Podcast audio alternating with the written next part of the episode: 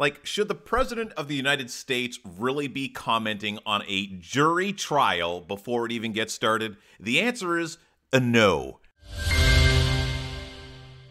Kyle Rittenhouse probably shouldn't have been there. Know what I mean? Should he have gone home? Yeah, we could say he should have gone home, but that was not what was on trial. That was not what was on trial. And yet nobody's talking about the three felons that were on the street that were part of this altercation. Why were they on the streets? Three convicted felons on the street, and we're going like, wh- why was Kyle there?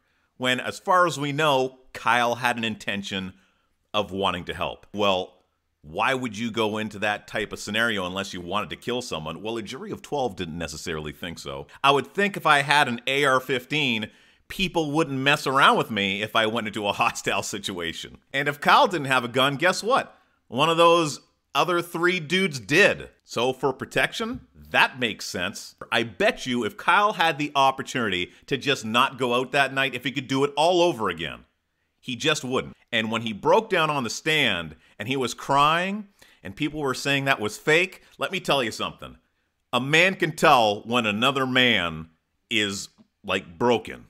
And when Kyle was crying on that stand, I'm like, man, everything that just happened hit him. Now let's talk about the individuals that he shot. One pointed a gun at his head, a felon. He also shot that gentleman who was convicted of a weapons charge, and then a child molester. Now, I'm not saying that they deserve to be killed because they're felons, anything of that nature. I'm just saying they weren't out there that night to try and do good. I mean, that guy that had the gun, what was he doing with a gun? Why are we talking about what Kyle was doing with a gun when this guy had a gun? just because someone brings a gun, and I use this analogy on my Facebook, just because you make bad decisions doesn't mean that you deserve to have bad things happen to you. And Kyle, on numerous occasions, could have put up his weapon. Lord knows if it was me, I would have had it like this all the time. Would a ramboed that shit. Oh, oh, ah. That's, that would have been me. He didn't do that. He was assaulted previous to the point that he started firing, having skateboards banged over him. Another gentleman pulls out a gun. Did Kyle, in that moment, have justification to use deadly force, or did he have the right to act in self defense? So it's just crazy to me that this kid that has a pretty squeaky clean record that apparently wanted to help, he's vilified, and yet we have these three felons on the street, and we're like, poor guys. And then racism gets pulled into this as well. How do we have an altercation with four Caucasian males and somehow it turns into a racist discussion? I didn't think for a second, well, what if he was black? He wasn't black. What if he was gay? What if he was 10 feet tall? Kyle gets off, and all of a sudden, we're talking about racism, and that makes absolutely no sense to me whatsoever. You know, Rage Against the Machine comes out and makes a statement like, "Who? Why? You condemn Kyle for his behavior. Like, if you feel so strongly, then maybe you should put together a charity concert and donate all the proceeds to the pedo's family."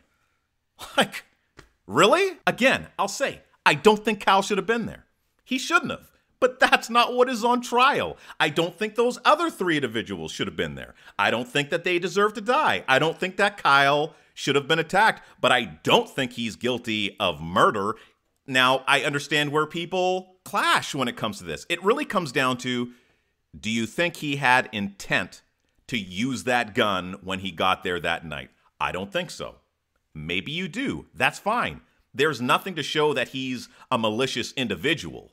Just because someone carries a gun or just because someone has a knife on them doesn't mean that they necessarily have an intent to use it. Now, if he was a felon, like, I don't know, one of the other three people that he shot, then maybe so. A felon running around with a gun or a felon running around with a knife or a felon that has a previous weapons charge on them or a violent history, sure, I'd be more outraged that that pedo was walking free, just doing his own thing. Lord knows what he could have been up to that night. I don't know. Like he's the danger. Like these other three individuals are known for being dangerous. And we just give them the green check mark. And then this 17 year old kid that we can only just go based on what we know, and you don't have to believe it, but he went there to help out. Now, if Kyle just decided to go downtown and and spray fire, sure. If Kyle would have turned around the second that he was touched and would have shot his gun, sure. This isn't what happened. Like you think these three felons were trying to stop Kyle to save other people?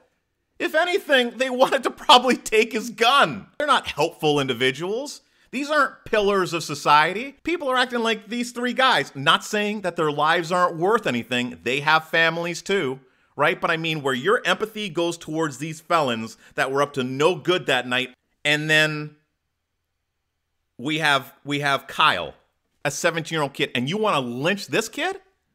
It just blows my mind. I understand that people will disagree. I can't understand that people are so through the roof with it that people are so angry. And this narrative that's popping up to where I have people sometimes sending me messages saying that the things that I talk about are dangerous, right? Like talking about Kyle Rittenhouse and the fact that, you know, he's not guilty and that's dangerous. Why is that dangerous? Who decides what is the right thing to say and then something that goes against the grain with that is the dangerous thing to say? I don't even know where that comes from. I'm not telling people to go riot on the streets, which is what was happening. That's dangerous. And that's what happens all the time, and nobody gives a shit. You can riot all you want, riot all day. No problem. We're getting into this really dangerous period of time and it's never been stronger than it is right now. And I've never felt it stronger than when I've started to cover topics like this. For instance, I've had a number of different guests on my show. I've had all these different perspectives, and just because I have a guest on my show doesn't mean that I have to adapt their way of thinking. And I can talk about a number of different issues. The new medicine is one big one, but this is just trickling into everything to where it's almost not safe to say anything unless it falls within that box that comes from mainstream media. Like, this is crazy. And the media did a real disservice when it came to this Rittenhouse trial. And it's really, really unfortunate. When Biden came out and said something, that was setting him up for failure, and that was unfair. The President of the United States, and then in a trial which you knew was going to be like in the eye of public opinion, you flagrantly say something like that? Like, this kid is going to make a lot of money. And why? Because news, once again, told little parts of the full story. There's a lot of people out there that don't even know that the three people that were shot were convicted felons. That's all suppressed. You don't hear about all these crummy things. Make it seem like it was a bunch of Girl Scouts that were out that night, and Kyle, like he's acting like the Terminator, looking to clean house. That's just not how it played out. But I think it's so easy for someone to be on the outside and judge what it would be like to be Kyle, to be assaulted. You have this weapon on you. And at what point would you have pulled the trigger? Now, maybe you wouldn't have been there. Again, that's not what the trial was about. He was there, he did have a gun. And when you are being assaulted and you're on the ground and there's no one there to help you, you are all by yourself, and someone pulls a gun on you, what are you going to do? How are you going to react? And I can't tell you how many times stuff like this has been on the news to where what they do is they have a police officer take a civilian or a news reporter, whatever it might be, and they reenact some scenes. For instance, they'll be bagging their groceries or things that nature, putting them in a whole bunch of scenarios to where the reporter is the police officer and the police officer is the criminal. It's all simulated. And every freaking time, the reporter gets shot by the criminal because they waited too long. It's, sir, don't go to your vehicle. Sir, don't do this. Sir, don't do that. And now cops can't even do their jobs properly. Cops are afraid to pull their weapons and shoot and do whatever because they know that they're going to come under scrutiny, especially when it comes to a black individual. And I can't even tell you, go online, like go on YouTube and watch how many videos that there are of white cops that have black people that shoot at them. And the reason being is because the white cop did not shoot. If they did, Lord knows. And now, with all the shit that's happening in media right now, and all the talk of racism, just like what's happening right now in the Rittenhouse trial, what it's doing, it's making it more difficult for cops to do their jobs because they're thinking about all this stuff in the background instead of doing what they have to do, which is just police. Is there some racism in this country? Absolutely. Is there racism in North America? Absolutely. Does it play a role every time there is something that's happening in media? No, unless media brings it in. That's what they do. And then we start talking about it, circulates. Then I'm doing a stupid video like this. like they bring it into the narrative. It's not there. It's not there. There's a gentleman today. I should be a little bit more prepared for this podcast, but a black gentleman that was raided, and he was there with his girlfriend. And when they came in to do the raid, there was uh, a crossfire. The girlfriend got caught in the crossfire, shot 10 times, and he was found not guilty. It was self defense because a SWAT team was going in there, et cetera, et cetera. I'll make sure that I put the name and the the trial in the description. Right? That's a black guy. No one wants to talk about that. But we'll we'll talk about other situations and other narratives to where it fits their own. Media's job is to sell. Media's job is to get you to tune in.